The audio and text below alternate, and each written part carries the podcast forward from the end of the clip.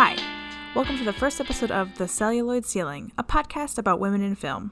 My name is Becca. Everybody loves movies. Movies can make us feel happy, sad, connect us, make us think about things, show us the real world, and show us worlds beyond even our wildest of imaginations. I, like everybody else, grew up loving movies. My family would go to the movies at least once a week, and I was always constantly watching them. Going to Blockbuster, yes, I know, Blockbuster, renting movies, whether they were good movies, bad movies. I loved them all. I loved watching movies. I loved talking about movies. And then I eventually thought, I kind of want to make movies. I always knew I wanted to have some sort of job in the film industry, but I really wasn't sure what that was because as a woman, I had really only seen, like, you know, actors. And so for a minute or two, I was like, maybe I'll act. And I decided I didn't want to do that. And my brief stint in theater taught me that, you know, it's fun and all, but I kind of like being behind the scenes. And so I thought, you know, there's only, there's directors, there's writers, and there's filmmakers. And of course, logically, I knew there were other jobs in the film industry. I'd grown up watching the Oscars. I knew there was more. But I thought maybe I'll do directing and didn't like that. And I thought maybe I can write. And turns out I'm, I'm not that great of a writer. And so my life path took a little winding path. And while I didn't go to undergrad for film, I wanted to go to film school. In my junior year, I did an exchange program where I took a couple of film classes at Columbia College in Chicago, and I immediately fell in love with it. I actually did my first film internship there as well, where I learned how to edit, and thus an editor was born. It did take me a little time to get sort of back into what it was that I wanted to do, and I kind of sat around for a few years, did the retail thing, and then decided, hey, let's let's go back to school. So I got my master's in film and media arts with a concentration in editing, and I'm an editor today. I edit mostly corporate videos, but I also, from time to time, take on some freelance projects that are a lot of fun. I have a good time editing them. I tend to do documentaries and less fiction, but I'm trying to get back into that.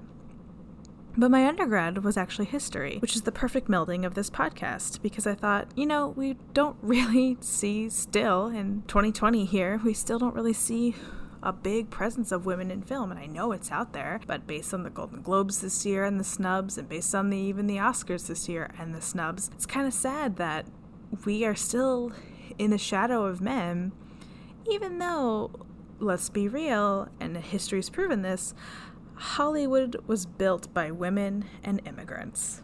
The celluloid ceiling. What the heck does that mean? Well, it's kind of a play on words, you know, like the glass ceiling, except the celluloid ceiling.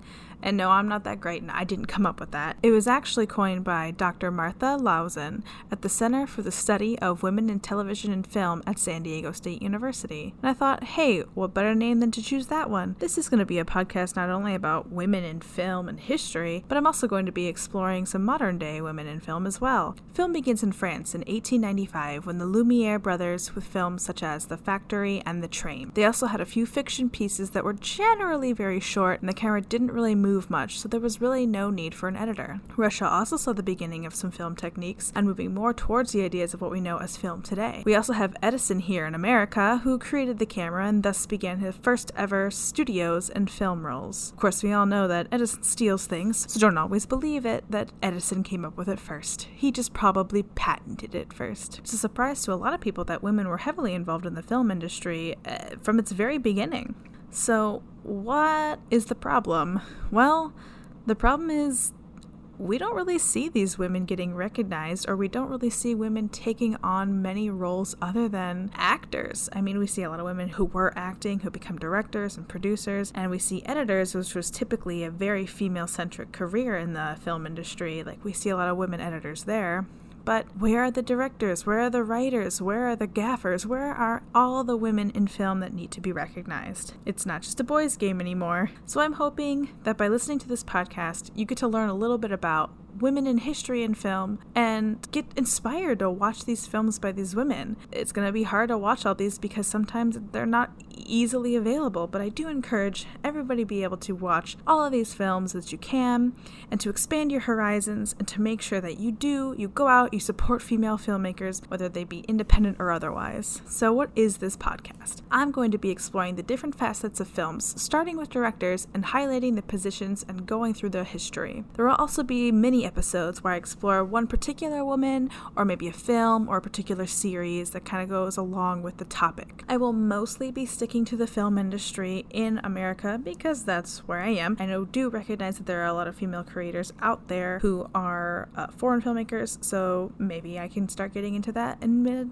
later episodes. So I do hope that you come back for episode 2, which is going to focus on women directors in early cinema. Thanks for listening. This has been The Celluloid Ceiling.